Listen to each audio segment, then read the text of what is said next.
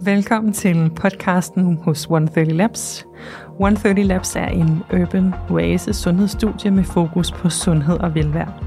Vi har samlet de mest veldokumenterede tidseffektive behandlinger og biohacks, alle med størst mulig effekt, så du kan nå dine mål så effektivt og hurtigt som muligt. Vi vil løbende invitere eksperter ind, så du kan blive klogere på dit helbred og din sundhed. Velkommen til podcasten 130 Biohacks. Hej og velkommen til 130 Biohacks. Jeg har øh, fornøjelsen af at byde Lea Helmand velkommen i studiet i dag. Tak fordi du havde lyst til at komme. Tak fordi jeg må komme. Lea er tidligere managementkonsulent, men tog øh, et skifte øh, for relativt nyligt og, øh, og stiftede Mindcare Collective, som er, øh, ja, som hun kalder mental sundhedsiværksætteri. Øh, og det er jo blandt andet noget af det, vi skal snakke om i dag. I hvert fald noget af det, der er drivkraften bag og øh, din vision med, øh, med Mindcare Collective. Men øh, velkommen til, og måske du har lyst til selv at sætte et par ord på, øh, på hvordan du endte her, mm-hmm. og hvorfor det blev til Mindcare Collective. Ja, det kan du tro jeg vel, Tine. Det er altid lige, hvor man skal starte, men, øhm, men nu bad du mig om at, at prøve at beskrive det med et begreb, så jeg synes, mental sundhedsiværksætteri, det rammer nok rigtig godt. Jeg øh, er uddannet fra CBS og en kan mærke, og når jeg kigger på, på den periode, så skulle jeg måske have læst psykologi. Jeg har altid været rigtig interesseret i mennesket, og hvorfor jeg og andre tænker, som jeg og andre gør, og handler og alt sådan noget. Men jeg læste på CBS, og det var jeg egentlig også glad for, og bagefter så startede jeg så som managementkonsulent i et stort konsulenthus, og det var jeg egentlig også glad for på mange måder. Men sidste år, der havde været der i syv år, der øh, efter min anden barsel, der skulle der ske noget andet. Og det kan jeg lige komme tilbage til, hvorfor, for øhm, det er i hvert fald meget relevant for Mindcare Collective, men jeg har hele mit liv været, eller i hvert fald så længe jeg kan huske, har jeg været en, tror godt jeg kan kalde det en stræber, mm. og en, en 12 der, øh, altså jeg har, jeg har opnået en masse gode ting, siger jeg nu i situationstegn, for det er selvfølgelig et øh, perspektiv, men opnået en masse ting på papiret, ja. der har været godt, synes jeg også selv, men jeg har fundet ud af i dag, at jeg nok har glemt at spørge mig selv om sådan, hvorfor jeg gjorde det, og jeg løb og løber til tider stadigvæk rigtig meget efter, hvad jeg bør gøre. Og det er sådan en del af det, jeg prøver at, at gøre op med.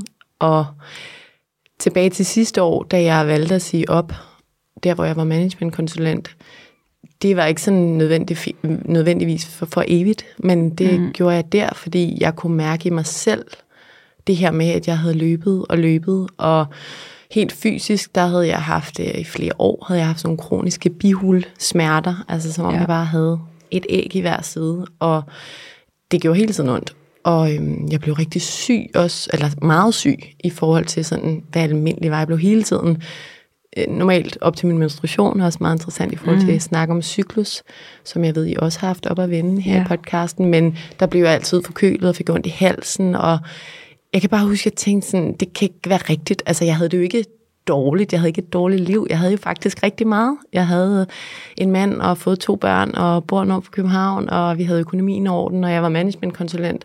Og så var det bare, at jeg tænkte sådan, okay, der er noget, der... Der, der er alligevel noget, der ikke helt klinger. Ja, der ja. kan være bedre. Og lige den sidste sådan, øh, kobling til, hvorfor det blev Mindcare Collective i mine 20'er, der, der skete meget. Altså, jeg havde rigtig meget fart på, og gymnasie og studie, og øhm, så managementkonsulent, og så mistede min far lige da jeg blev 25 til kraft, og min mor fik derefter alkoholproblemer. Og jeg kommer ellers fra det, jeg selv vil kalde en kernefamilie, men lige pludselig var det hele bare splittet til atomer. Og det gjorde jo nok, at jeg på en anden måde lige reflekterede over, hvad livet egentlig er. Mm, ja, det giver god mening. Ja, og fik de her to børn, og i den her periode også, og blev ved med at løbe, ikke kun i forhold til arbejde, men også i forhold til at være en god ven, og sport, og arrangementer, og rejser, alt det der, man, man jo så tit gerne vil. Og når jeg siger mand, normalt siger jeg, men det er fordi, jeg kan se, at der er rigtig mange som mig derude, og det var også det, jeg begyndte at fornemme. Altså, jeg har gået rigtig meget i terapi i den her periode, så samtidig med, at jeg har haft den her interesse, og også blevet klogere på mig selv og på, hvad det hele handler om, det her med, ja, inde i os, ja, vores mindset og så videre. Og jeg kunne se, at flere og flere brændt ud, og altså statistikkerne taler jo for sig selv. Det må man sige, det gør. Jeg tror, du, altså, der er ingen tvivl om, at der er rigtig mange, der lever sådan på forskellige niveauer, men hvad der for dem stadigvæk er, er øh, en usund måde at, at performe og at skulle, hvad kan man sige, øh, opnå succes i sit liv. Vi skrev lidt om det inden podcasten, det her med, hvad er, jeg synes, det var rigtig fint, du sagde, sund succes øh, er nu 2022, altså i, i, i den verden, vi lever i. Det pres, mange øh, oplever, øh, hvordan at du finder den her balance, mm. øh, hvordan finder du måske en lidt mere sund måde. Ikke at man ikke må være ambitiøs eller øh, ønsker at performe og både kunne have karriere og børn og socialt liv og leve sundt, alle de her ting, men, men der er et eller andet, altså der er mange, der virkelig kæmper med at finde balancen i det. Ja. Øh, så det tror jeg er meget, meget spot on, at der er et behov for at i talsætte lidt mere, mm. og måske også give noget inspiration og hjælp til. Det var i hvert fald det, jeg følte der, da jeg gik med tankerne om at sige op for at prøve noget andet. Og jeg sagde så op egentlig uden at have noget på hånden. Og så var det lidt ligesom det kom til mig der, fordi jeg havde mærket de her ting på mig selv. Jeg kunne se det på venner og kollegaer og sundhedsprofilen, der lige har været i foråret, som tidligere blev lavet tre år forinden, som også var, havde nogle ret høje statistikker i forhold til det her med stress og mental sundhed. Altså det er nogle ret skræmmende statistikker taget i betragtning, mm. at vi har så meget, vi har så mange muligheder, vi er så rige, vi lever så længe, så hvorfor har vi det ikke bedre? Og selvfølgelig er det et first world problem, men mm. vi lever også in a first world, så vi skal også tage stilling til det.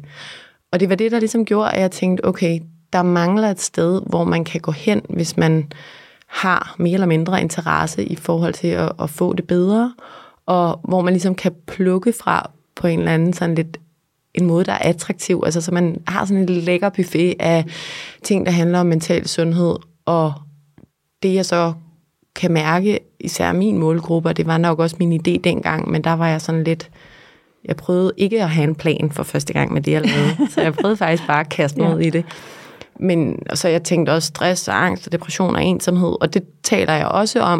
Men jeg kan virkelig mærke, at det, der rammer min målgruppe, og som også er relevant for mig, det er det, du også lige nævnte før med, hvordan performer vi og passer på os selv på samme tid. Fordi jeg kommer fra, eller jeg har en akademisk baggrund, og jeg vil gerne have en karriere. Jeg kan bare mærke, at jeg skal gøre det på en måde, hvor jeg passer på mig selv på samme mm. tid.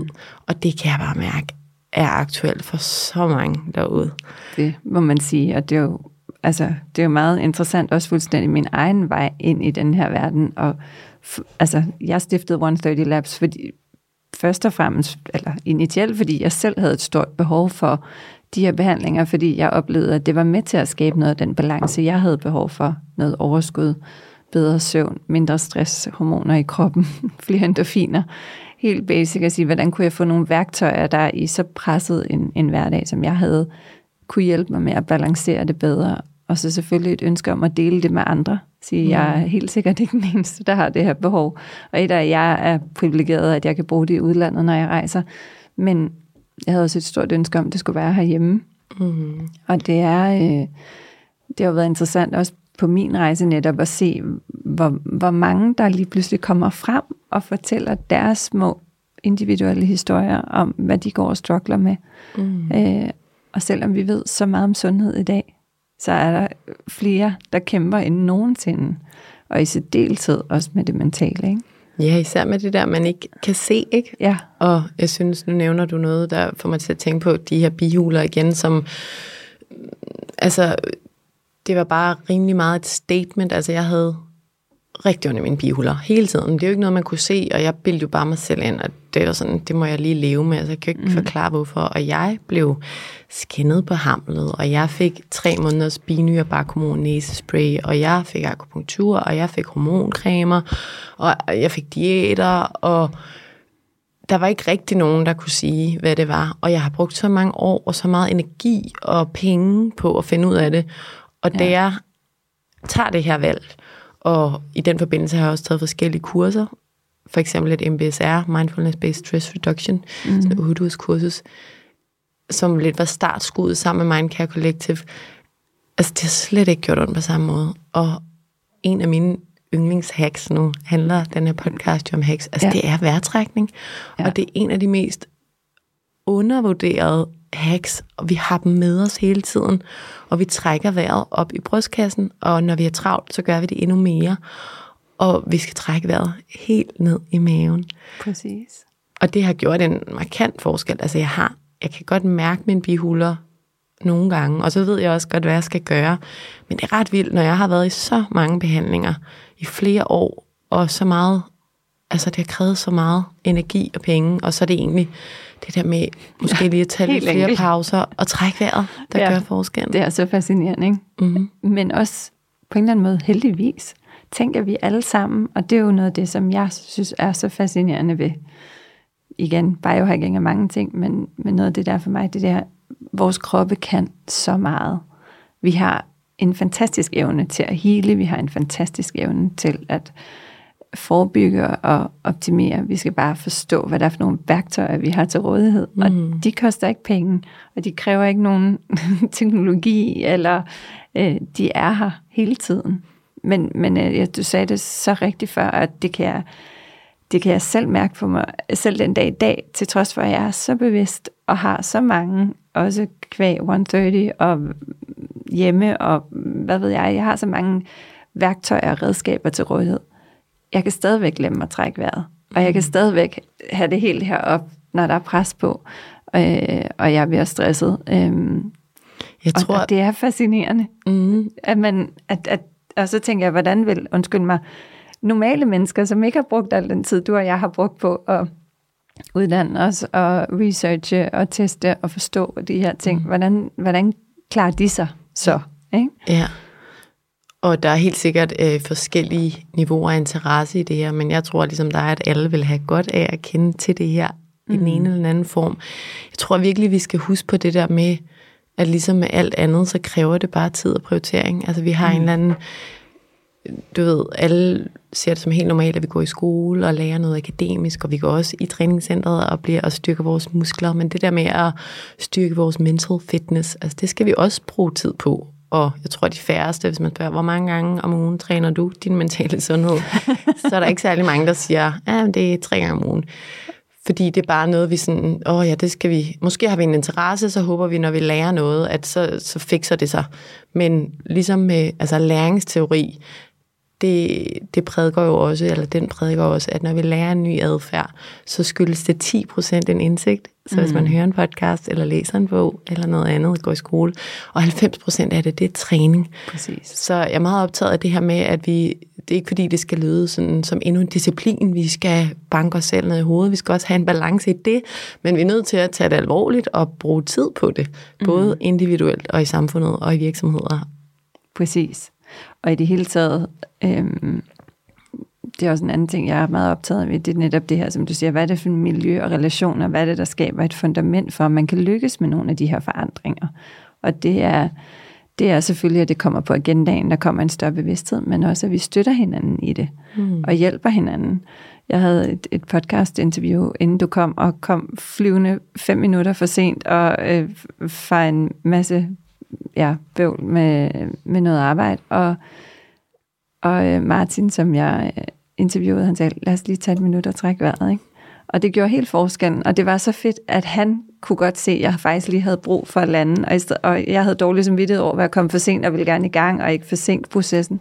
Og, og det er jo sådan et helt lille konkret eksempel på det her med, hvis du også har nogen omkring dig, mm. der også lige kan hjælpe dig med at huske på, de ja. her små ting i dagligdagen. Og igen, jeg ved det godt, og alligevel, det lykkes også mig at glemme det. Ja, tænk hvis vores kollegaer og chefer ja, og så videre gjorde præcis. det. Men jeg vil også gerne lige til det, du siger med, at du glemmer det. Altså det gør jeg virkelig også. Og nu, ja, vi talte lidt om det, inden ja. vi tændte mikrofonen, men det har virkelig også været en læring i det her. Altså, jeg synes godt nok, jeg har lært meget, og jeg har også øvet mig meget, men igen og igen vender jeg tilbage til sådan, åh, oh, hvorfor skal du være så hårdt? Altså, ja. Og sådan mit valg om at kaste mig ud i Mindcare Collective, som jeg er så glad for, at det har givet mig så mange muligheder, og det går vildt godt, så der er nærmest ikke en dag, der går forbi, hvor jeg ikke får en eller anden sådan, åh, oh, men burde jeg bare gå ud og tjene en masse penge som konsulent, eller åh, oh, burde jeg bare, altså, mm. de dukker op, og det er der, man skal have sine redskaber til at vide, sådan, det, det er savannehjernen, der prøver at, at få dig til at, du ved, at blive opmærksom på en eller anden fare. Og sådan er vi jo bygget til hele tiden at scanne verden for fare. Og det er der, tror jeg, vi skal bruge vores redskaber og kunne komme hjem i os selv og trække vejret og være her og nu og huske på alt det, vi har og ja. alle de ting. Men jeg synes, hjernen er virkelig interessant i det her, og det er også altså, hele neuroscience-feltet er noget, jeg synes var interessant virkelig længe.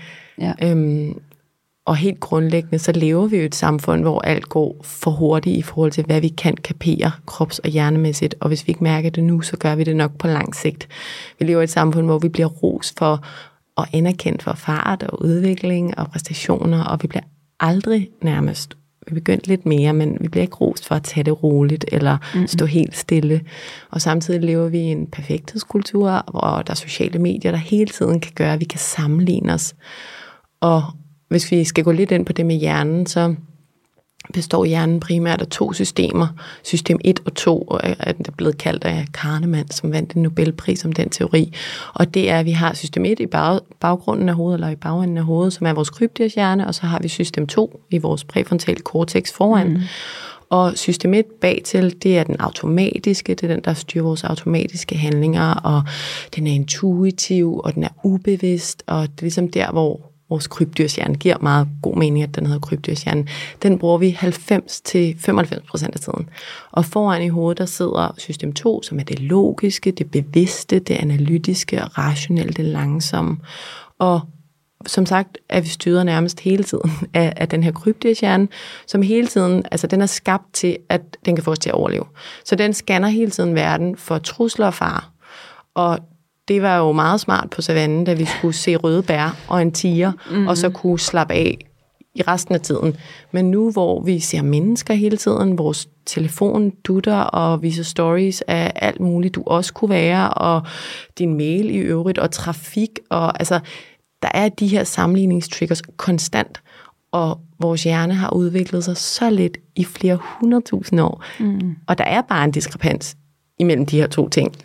Og det er så fascinerende. Jeg tror, altså, jeg tror måske, altså også når man kigger på, hvor mange der lider af angst, øh, depression og andre altså forskellige former for øh, mentale øh, ja, problemer, eller hvad vi nu skal kalde det, øh, at det er faktisk vigtigt at forstå, hvordan hjernen fungerer. Det er vigtigt at forstå, at der er ikke noget galt med dig, fordi at du bekymrer dig, eller at du... Øh, kan ligge søvnløs om natten og tænke på, hvad sker der nu i morgen, og hvad sker der i Ukraine og Rusland, og får vi energikrise, og hvad, der er jo hele tiden noget, jeg tror, det, det helt afgørende i det samfund, vi lever i, det er jo netop tilbage til de her værktøjer, at sige, hvad, hvad kan vi så gøre? Og det kunne måske også være interessant at dykke ned i. Hvad, kan, vi, kan vi omprogrammere vores hjerne? Kan vi omstille den til at være mere positiv? Mm. Øh, det er selvfølgelig man kan nok ikke, vi kan ikke omprogrammere den, men det er lidt ledende spørgsmål i den henseende, der er jo i hvert fald rigtig mange gode værktøjer. Ja, og jeg tror, man skal se sin hjerne som sådan, der var engang en, der fortalte mig, at se det som en masse små floder. Mm. Og det er jo vores neurale baner inde i hjernen, og det er også der, vanerne bliver skabt. Og der er en, der hedder Jørgen Svendstrup, en psykolog, jeg er kæmpe fan af. Han har skrevet en bog, du, det du tænker bliver du, eller det du tænker, får du. Men sagen er i hvert fald, og konklusionen er, den er på, at altså, det du tænker på, får du mere af. Så hvis jeg hele tiden går og tænker på, at jeg fik en parkeringsbøde, eller livet er tavligt, eller jeg er ensom, så er det også det, der kommer til at fylde ind i mig. Så derfor skal vi øve os i de ting, vi gerne vil blive gode til, som at trække vejret og få det til at være en vane, eller taknemmelighed, det er også en kæmpe, mm. altså det er et kæmpe hæk i sig selv. Studier, Absolut, ja. Studier viser jo simpelthen så mange gode konsekvenser af bare at føle taknemmelighed. Og igen, evolutionært er det ikke noget, vi er per default føler. Fordi igen, vi skal overleve. Vi skal mm. ikke føle taknemmelighed. Vi skal overleve og være motiveret til at handle. Mm. Ja. Men taknemmelighed kan faktisk forbedre vores immunsystem og vores fordøjelse, og vi sover bedre, vi bliver gladere. Der er lavet studier på, at vi tjener flere penge. Altså, ja, det, så, ja. så den der helt basale evne til også, jeg tror, der er mange, der laver den der øvelse med at sige tre ting til sig selv, man er glad for om aftenen, eller rundt om bordet mm. med sine børn. Men også det der med at se gaverne. Der, der er sådan en teknik, der hedder The Three Gifts Technique. Så altså når man møder noget, man synes er svært eller udfordrende eller frygter, så vende det til en gave. Mm. Og jeg kan huske, jeg så et foredrag med en, der sagde også sådan, nu står jeg til det her foredrag, og inden det her foredrag kunne jeg have tænkt, fuck, og kommer de til at finde ud af, at der er et eller andet, jeg ikke ved, eller kan de ikke lide mig, eller et eller andet, og så i stedet for at tænke, okay, hvor er det en gave, at folk har betalt for at komme ind og høre mig, og jeg må bruge min tid på at stå og, og fortælle, hvad jeg ved. Det er bare et eksempel. Ja. Men sådan er der hele tiden noget, når vi frygter ting, så kan vi, kan vi, hvis vi øver os godt, vende det til noget positivt. Og hvis det bliver en vane, så er det også det, vi scouter i verden, de positive ting, frem for den der parkeringsbøde, eller at det regner, og vi ikke når bussen. Ikke? Præcis. Og så, som du også sagde meget fint lige før, et rigtig godt sted at starte er uden tvivl at ja, lave sin lille gratitude journal eller taknemmelighedsøvelse om aftenen eller om morgenen øh, med børnene omkring middagsbordet. Men i sidste ende, så handler det jo om øjeblikkene rundt omkring i løbet af dagligdagen. Og helt, det, er jo, det er jo lidt det der med, at du tuner dit mindset til at se de positive ting.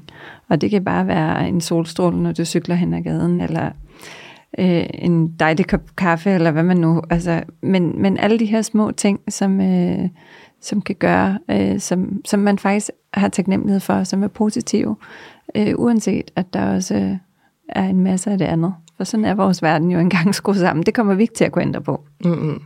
Og det er jo helt vildt, hvilken følelse man kan få, når man lige ja. bliver taget af naturen, ja. eller ens barns hånd, eller ja. sådan noget. Det er jo vildt. Ja, og det, og det er noget med at fastholde den følelse lidt, ikke? Og, og, og lade den fylde mere, men det er jo også, der er også masser af studier, der viser, at for hver gang vi tænker en positiv tanke, så tænker vi rigtig, rigtig mange negative tanker til sammenligning. Så, så, og det er jo tilbage til, som du siger, hvordan vores hjerner er programmeret oprindeligt. Mm. At, at vi kæmper faktisk imod vores... Øh, vi kæmper lidt imod øh, der, hvor vi kommer fra. Og det skal man måske bare være opmærksom på, og så også have en rummelighed overfor. Mm. Så man er ikke en... Øh, man er ikke en failure, hvis man øh, bekymrer sig, men, men der er faktisk nogle hacks og nogle ting, man kan gøre for at vende ja. det. Ja, og så apropos bevidsthed i det der med altså nærvær og nuet, det tror jeg også er nøglen til langvarig glæde, egentlig helt mm. essentielt. Men tænk over, hvad telefonen gør i det der. Og jeg ved godt, at mange taler om det, og alligevel er vi også mange, der siger, jeg ved ikke om vi, men mange, der er sådan, vi skal leve med den telefon. Men vær bevidst om, hvor tit den tager vores fokus fra noget andet, fra det mm. der nu, der er. Ikke?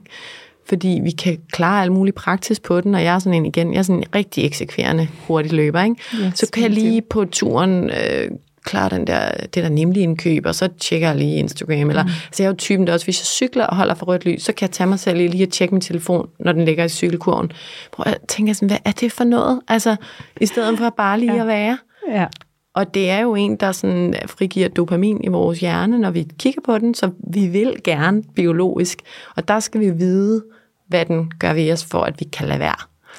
Ja, og jeg tror, en interessant øvelse for mange er måske også at sige, når du scroller igennem dit Instagram-feed, hvad giver det dig så? Hmm. Er du glad bagefter? Føler du dig opløftet, inspireret? Eller har det, hvad er det for nogle øh, følelser, det har trigget hos dig? Og jeg tror, for rigtig, rigtig mange, så er der nok øh, en overvægt af negative hmm. følelser ikke at være god nok. Hvorfor er jeg ikke med? Ej, det, det kunne jeg også godt tænke mig. Altså alle de her øh, ting, som faktisk øh, ikke bidrager med noget positivt. Nej. Øh, og det og ikke igen, jeg siger ikke, at vi skal bære sociale medier øh, overhovedet, men jeg tror bare, det er nok meget sundt at være lidt bevidst om, hvilken påvirkning det har på en. Ja. Øh, og jeg tror, at selvom man har et bumstærkt selvværd, så kan man ikke lade være at blive påvirket af nogen derude, mm. der har noget, man ikke har. Jeg har faktisk et meget godt eksempel, da jeg startede Mindcare Collective, som jo var slut november sidste år, der øhm, lavede jeg den her profil, som ja. nu er den, jeg primært bruger min tid på. Og derinde, der følger jeg primært ting, jeg kan bruge som inspiration til det content, jeg laver. Øhm, og der er en kæmpe forskel i forhold til de år, jeg var på min egen profil ja. primært, hvor jeg både havde gode oplevelser, og også fik den der sådan, oh, hvorfor er jeg ikke der, eller hvorfor har jeg ikke det der, eller et eller andet. Og jeg har virkelig lagt mærke til, at det er en kæmpe forskel, når jeg switcher mellem de to profiler, fordi jeg har aktivt valgt, hvad jeg skal fødes ind med. Præcis. Ret. Ja, men det giver så god mening. Ja, så det der med at unfollow nogen, hvis de giver en dårlig følge, øh, ja. følelse i maven, ja. gør det. Ja. ja. det er okay. Mm. ja. Men meget interessant, som du siger, det her med faktisk at se et, et kurateret feed ud fra Mindcare Collective, den forskel, ikke? Ja. På en klassisk, sikkert pro- privat profil, som mange af os har, hvor du følger en god mix og alt muligt, og selvfølgelig også venner og familiemedlemmer og, og personer, der giver dig glæde, men, Ja. men helt sikkert også nogen, der måske ikke gør. Ja, og så fordi det jo er de her perfekte glemt fra en uperfekt verden, og det igen, det ved vi godt rationelt, system 2 i Ja. ja. forsiden af hjernen, men vores kryptohjerne siger, åh, det ser perfekt ud, det har jeg ikke, Ja. og så bliver det bare mentalt hårdt, unødvendigt hårdt, at være på sociale medier nogle gange. Ja. Ja. ja, og det er også tilbage til det her sammenligningsgen, ikke? eller vi skal kalde det, men, men den der helt basale øh, ting, der sker i os, og vi- det er svært at, øh, at omprogrammere. Jeg tror, det sker uanset hvem du er. Ja, og igen, originalt var den jo ment til, at vi skulle blive motiveret til Ja. at slå den anden kriger på savannen. Nu siger Ja. jeg bare et eller andet hypotetisk eksempel. Ikke? Ja. Men i dag har vi slet ikke brug for at skulle overleve på den måde, så de der hjernemekanismer, de er så forældet i forhold til vores forhastede samfund. Ikke? jo. Mm. Nu har vi snakket lidt om vejrtrækning, men hvad ellers, hvad, hvad, hvor er dine hacks, hvad er det vigtigste for dig i øhm, jeg arbejder lidt mere bevidst omkring de her ting? Mm. Vejrtrækning fylder meget, taknemmelighed fylder rigtig meget, og pauser slash meditation, og de hænger jo lidt sammen. Mm. Øh, men det der med at huske at få taget pauser, altså vi glemmer det, og mm. Vi har alle sammen en indre kritiker inde i os, og jeg tror rigtig hurtigt, den kan pæse os. Den kan i hvert fald pæse mig. Og nu hvor jeg har kastet i mit eget, så er jeg jo min egen chef, og det er på godt og ondt, ikke? Super fleksibel, kan gøre de ting, jeg gerne vil, men jeg kan også altid gøre mere. Mm. Og jeg skal virkelig øve mig i at tage de der pauser. Og igen, alle de studier, der viser de der fuldstændig fantastiske konsekvenser ved at holde for pauser, at vi reducerer stress, og vi bliver gladere, og også vores fordøjelse har det bedre, og vi sover bedre, og alle de der ting. Det skal man bare virkelig huske, og pause uden telefon. Ja, fordi jeg skulle lige til at sige, og hvad er en pause så egentlig? Fordi øh, problemet er jo også, at mange bruger telefonen som en, eller deres Instagram-feed som en pause. Ja, det skal man Øh. virkelig øve sig i at lade være med. Ja, For det er mig- ikke en pause. Nej, det er ikke en kvalitetspause i hvert fald, kan jeg huske en uh, stresslæge, jeg talte med, hun kaldte det. Jeg går enten en tur uden lyd og noget, bare mm. om virkelig mærker forbindelsen til moder jord. Og det kan Ja. lyde sådan lidt højtflyvende, men det er helt fantastisk. Det kan også være at sætte mig, apropos vejrtrækningerne, og lave nogle vejrtrækninger ude på terrassen, eller lige sådan væk fra computeren. Det kan også være at meditere. Jeg øhm, fortalte tidligere, at jeg har været på det Mindfulness-Based Stress Reduction kursus, og det skal siges, at for et år siden, der var jeg en af dem der, der var sådan, hvad er meditation, og er det ikke sådan noget lidt uh, Buddha-agtigt, og man skal sidde Ja. i lotusstilling og sådan noget. Og jeg har jo fundet ud af, et, så handler det jo om at blive bevidst om det, der er, uden at dømme det. Det er hele sådan grundessensen. At være nu, så du ikke tænker på fortid, eller fremtid, eller bekymringer, eller planer, eller hvad jeg burde. Så faktisk evnen til at være i nuet, som vi også talte om.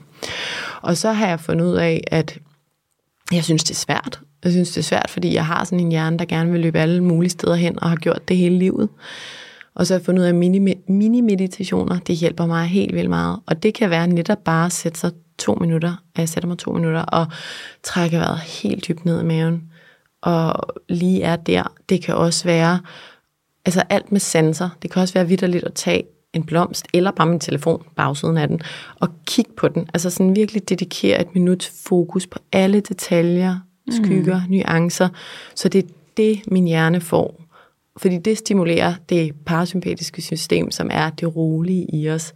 Og det gør, altså når vi tænker på noget fokuseret, så kan vi ikke tænke på det andet. Multitasking, det findes ikke. Det er, at man springer mellem forskellige tankemønstre, og det er vi blevet rigtig gode til, fordi telefonen har ødelagt vores koncentration.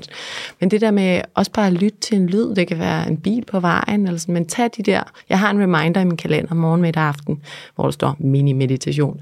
Og det er måske ikke altid, jeg husker det, men jeg gør det minimum en gang om dagen, og jeg er enormt opmærksom på det også, når jeg mangler det. Mm. Så kan jeg godt mærke det i mig selv.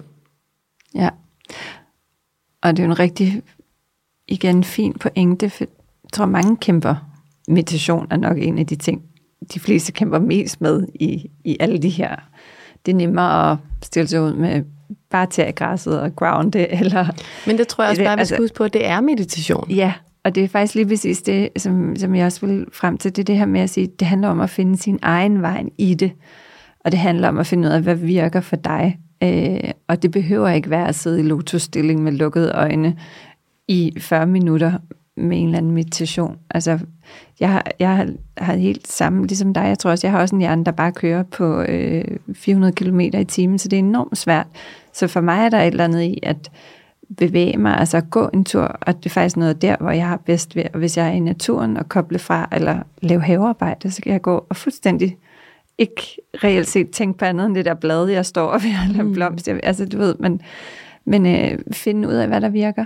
Hmm. Og så, så huske, at, øh, at det, det behøver ikke være efter en bestemt textbook, eller øh, ja.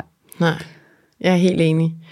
Der er, en, øh, der er noget, der hedder metakognitiv terapi, som mm. er blevet bluset meget op, og den teoriform, eller terapiform slutter, den viser også øh, højere faktisk sådan succesretter med at behandle depression og angst og stress end kognitiv terapi, som har domineret i mange år.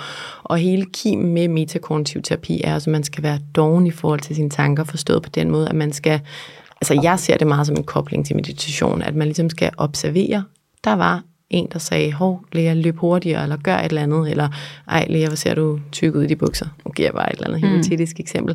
Og så skal man ligesom være doven i forhold til det, være sådan, nå, der var en tanke, lad den gå videre. Og for mig, der det der doven, det kommer jeg, eller det lykkes jeg med, når jeg kan sætte mit fokus på noget andet, netop åndedrættet, eller bladet, jeg ser, mm. eller sådan ligesom gøre noget andet.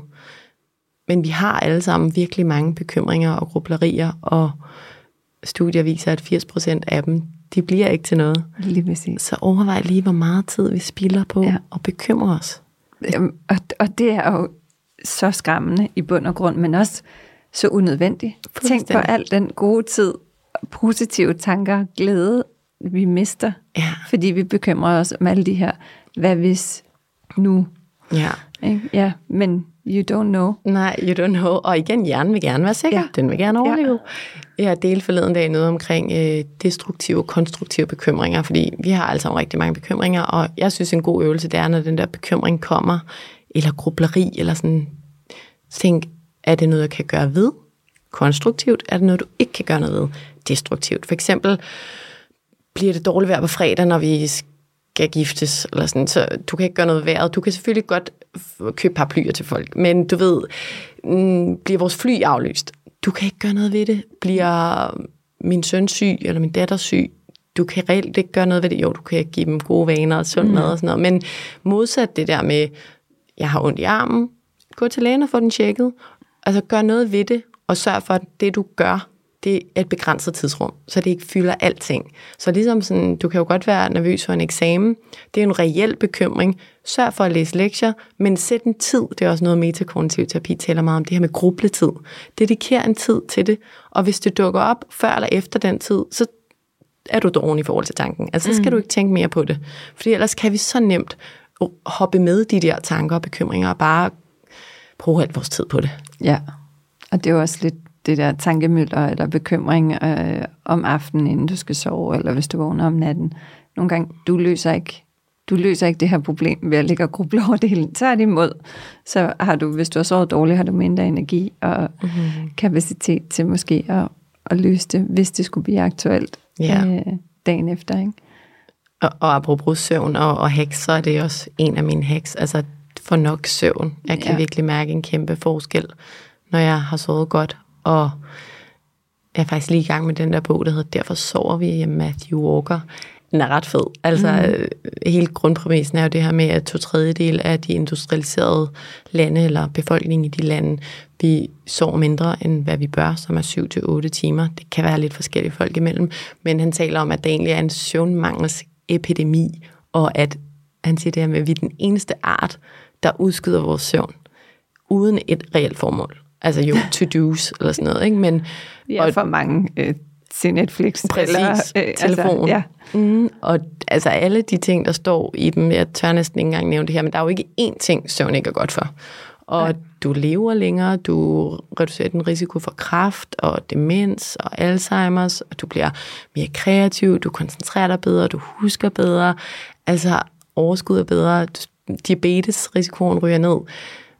Søvn er virkelig noget, vi skal bør prioritere. Absolut. Ja. Og, og der, det er jo tilbage også lidt igen til det her med den her performancekultur, hvor det, altså, kommer jeg fra reklame- og IT-branchen, og du fra konsulentverdenen, det er jo, altså, det var jo nærmest et, altså et mål i sig selv kun at sove 4-5 timer, ikke? fordi så var man bare, mm. så havde man virket, så var man god, ikke? og man kunne presse sig selv derud. Ja. Tænk på, hvor mange år jeg selv har levet på den måde, og faktisk relativt skræmmende, når jeg kigger tilbage i dag, og ved, hvor meget søvn betyder.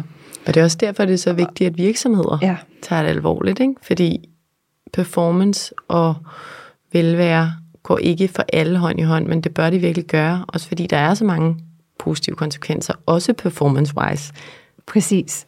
ved at tage pauser og alt det der, men der er virkelig en diskurs og et, en struktur, der skal ændres. Ja, en grundlæggende forståelse i, hvad, hvad er det egentlig, der gør, at vi performer? Hvad betyder det for vores, som du siger, kreativitet, mentale fokus? Ja. Øhm, Ja. der, er, der er så mange ting, det impacter. Ja. Så det her med en, en ja, sund succes, det er et fint begreb. Ja, og jeg synes, noget, noget jeg kommer til at tænke på, når vi snakker om virksomheder, det er også noget, der er begyndt at fylde mere og mere hos mig, det er det her med, jeg tog et kursus i noget, der hedder feminin ledelse Ja. hos Unifirm. Men øhm, det handler om det her med feminine og va- maskuline værdier, og det hed- handler ikke om mænd og kvinder nødvendigvis, men der er en tilbøjelighed til, at kvinder i højere grad har naturligt de her øh, feminine værdier. Men vi lever i et maskulint samfund, hvor de maskuline værdier dominerer. Det er fart og resultater og eksekvering, og jeg er selv sådan en, der har levet på en mandig måde, eller hvis man kan sige sådan, på maskuline værdier. Og de kvindelige, eller slået feminine værdier, ikke kvindelige, feminine, det er netop intuition og kreativitet, proces, cyklus, modsat lineært hos det i den maskuline øh, værdisæt. Og det har, vi, det, det har vi glemt i samfundet. Og det er også derfor, der er så mange, der ikke er i stand til at mærke sig selv, fordi vi er oppe i hovedet, og vi har slet ikke forbindelse til vores krop, i hvert fald ikke langt hen ad vejen. Og det tror jeg, håber jeg og tror jeg på, der kommer til at ske en masse med nu, fordi vi er simpelthen nødt til at, at mærke vores krop i alt det her. Ja, så enig. Ja, og ture og være i processen, og ikke nødvendigvis fokusere på resultatet. Præcis. Ja, og det er svært. Det, altså, Det, det er super svært, især når man er så hardwired øh, ind i en, en anden måde at tænke og, og fungere på. mm, Det, jeg kæmper også meget med det. Men det interessante er, jeg synes, et andet ord, som jeg synes, i, der er rigtig interessant for den sådan mere feminine verden, det der med flow. mm, At nogle gange, hvis du ikke prøver at forsere og kontrollere, men egentlig bare lade tingene ske. Altså der kan, også, der, kan være et enormt flow, og lige pludselig oplever du, at der er en hel masse ting, der kommer til dig. Det kan både være mennesker, det kan være opgaver, mm. det kan være alt muligt, der lige pludselig øh, falder ja. på plads på den rigtige måde. ja. Og det, øh, det kræver nogle gange, at man kan slippe på den her meget maskuline kontrol og eksekvering. Og, Jamen, det er jo et billede på er- mit sidste år, det du siger lige nu. Ikke? Altså, jeg startede med vilje, som jeg også nævnte før, Mindcare Collective, sådan helt trakt åbent, og tænkte, nu har jeg ikke en langsigtet plan for første gang. Og rigtig ofte er det mega svært. Det kan jeg lige så godt sige. Det er virkelig svært for mig. Men jeg kan virkelig mærke, når jeg læner mig ind i den der intuition, altså så, så bobler det jo bare. Og det er helt vildt at opleve. Men det er svært. Det er svært, og, og, og vi, øh, det lyder som om, vi er meget på samme rejse, jeg, og, og jeg kæmper lige så meget med det i 130, fordi igen, jeg ved, hvad jeg er drevet af, jeg ved den vision, jeg har, jeg ved, hvor stærk den er, og hvor meget jeg tror på den, men når jeg pludselig går ind for meget i min maskuline, og, og, altså, og begynder at skulle kontrollere, eller bliver frustreret over, at tingene ikke går helt lige så hurtigt, som jeg gerne vil have dem, eller hvad det nu kan være, øh, så begynder det lige pludselig, så kommer de der, ja, frustrationer, så kommer der lige pludselig nogle af de ting, hvor man føler, hvorfor er det hårdt, hvorfor, hvorfor arbejder det imod mig, mm. og når jeg læner mig ind i, i flowet og, og har tro på, altså det jeg inderst inde i min, dybt inde i min mave udmærket godt ved, min intuition ved godt, hvad der er rigtigt, Ja, vi har bare ikke Så lært at lytte Nej, til den. lige præcis. Og det er igen tilbage til, som jeg tror, vi efterhånden har gentaget et par gange, det er, der er en stor learning i, uanset hvor bevidst man bliver om det, hvor svært det stadigvæk er. Ja, Men øvelse, øvelse, øvelse. ja. Det er Og vel- Ja, jeg tænker i forhold til det med hacksene, jeg ved ikke, om det er et decideret hack, men du nævnte også før det der begreb, som jeg tror måske er paraplyen for det her med sund succes. Ikke? Noget, jeg øh, er blevet ret optaget af, det er det her med, at jeg mener, at vi bør bruge tid på at spørge os selv, et, hvorfor det er, vi har så travlt, og hvor det er, vi har så travlt med at komme hen. Altså mm. netop definere, hvad er succes i mit liv? Hvad er det, jeg løber imod? Fordi ellers er det så nemt at løbe efter det, samfundet definerer som succes, eller alle andre definerer som succes, og det er ikke sikkert, det er det, der er succes for dig. Og succes kan ændre sig i løbet af livet, og det kan være, at det er, når du har helt små børn, og være en nærværende mor, som du måske ikke på lige så eller på samme måde behøver at være, når dine børn er selvgørende, og de er ude af huset hele tiden, så handler det måske mere om karriere. Men det kan jo også være succes af at være ædru. Nu har jeg en, en mor med alkoholproblemer, eller at være rask, eller... Og jeg tror, at hvis vi bruger tid på at stille os selv det spørgsmål, hvilket vi ikke har fået gennem vores uddannelse, fordi vi skal ræse derud af, hvis vi faktisk reflekterer over, hvad gør mig glad, og hvad er succes for mig, og det kan også være svært at svare på, men når vi lykkes med det, så tror jeg nemmere, at vi kan lade være at blive slået ud af de sammenligningstriggers, der hele tiden kommer, fordi vi så ved med os selv, men det er ikke min succes. Min mm. succes er at gå til højre, alle de der går til venstre er lige ud, men jeg ved godt lige nu har jeg defineret for mig selv, at jeg vil gå til højre. Eller du ved, jeg har taget på den her iværksætterrejse, nej, lige nu tjener jeg ikke særlig mange penge, men jeg lærer, der er så meget mening med det, så meget impact. Men nej, jeg tjener ikke penge som dem, der er lige blevet promoveret til partner i der, hvor jeg har været konsulent. Eller jeg tager ikke en verdensomrejse lige nu, som nogle andre gør, fordi det er det her, jeg har valgt lige nu. Og ligesom have de der, nogle gange kalder det personlige udviklingssamtaler, ligesom vi har mus på arbejdspladsen, så har jeg sådan nogle pus-samtaler med sig selv. Ja. Ugenligt, månedligt, kvartalmæssigt, for ligesom at sikre sig, at man er på den rette vej, og har defineret de rigtige succesmål for sig selv. Ja, og husk om måske at være aligned med dem Ja. også. Altså, som du siger, lige sådan tjekke ind, hov, er, er det her i alignment, men det er egentlig, når jeg lige har sat mig ned og mærket efter, og lyttet til mig selv, øh, er det Mm. mål, jeg gerne vil opnå. Mm. Ja, det er, men, men også meget fin pointe øh, i forhold til netop bare starte med at finde ud af, hvad er det egentlig, jeg løber så stærkt for, mm. og hvorfor. Er det noget, jeg selv har defineret? Er det noget, samfundet har defineret? Er det noget, mine forældre har defineret? Er det noget, min whatever, Mm. kæreste mand? Hvor kommer det fra? Eller er det en sammenligning med dem omkring mig? Ja, og hvorfor betyder det så meget, ikke? Ja, igen til hjernen, eller en kobling til hjernen, der er det begreb, der hedder den hedoniske trædemølle. Mm. Trædemølle, som er det her med, at vores hjerne er, er indrettet på en måde, så den gerne vil stræbe efter et mål. Men sagen er bare, lige så snart du når det mål, så definerer du et nyt mål. Og det gør du.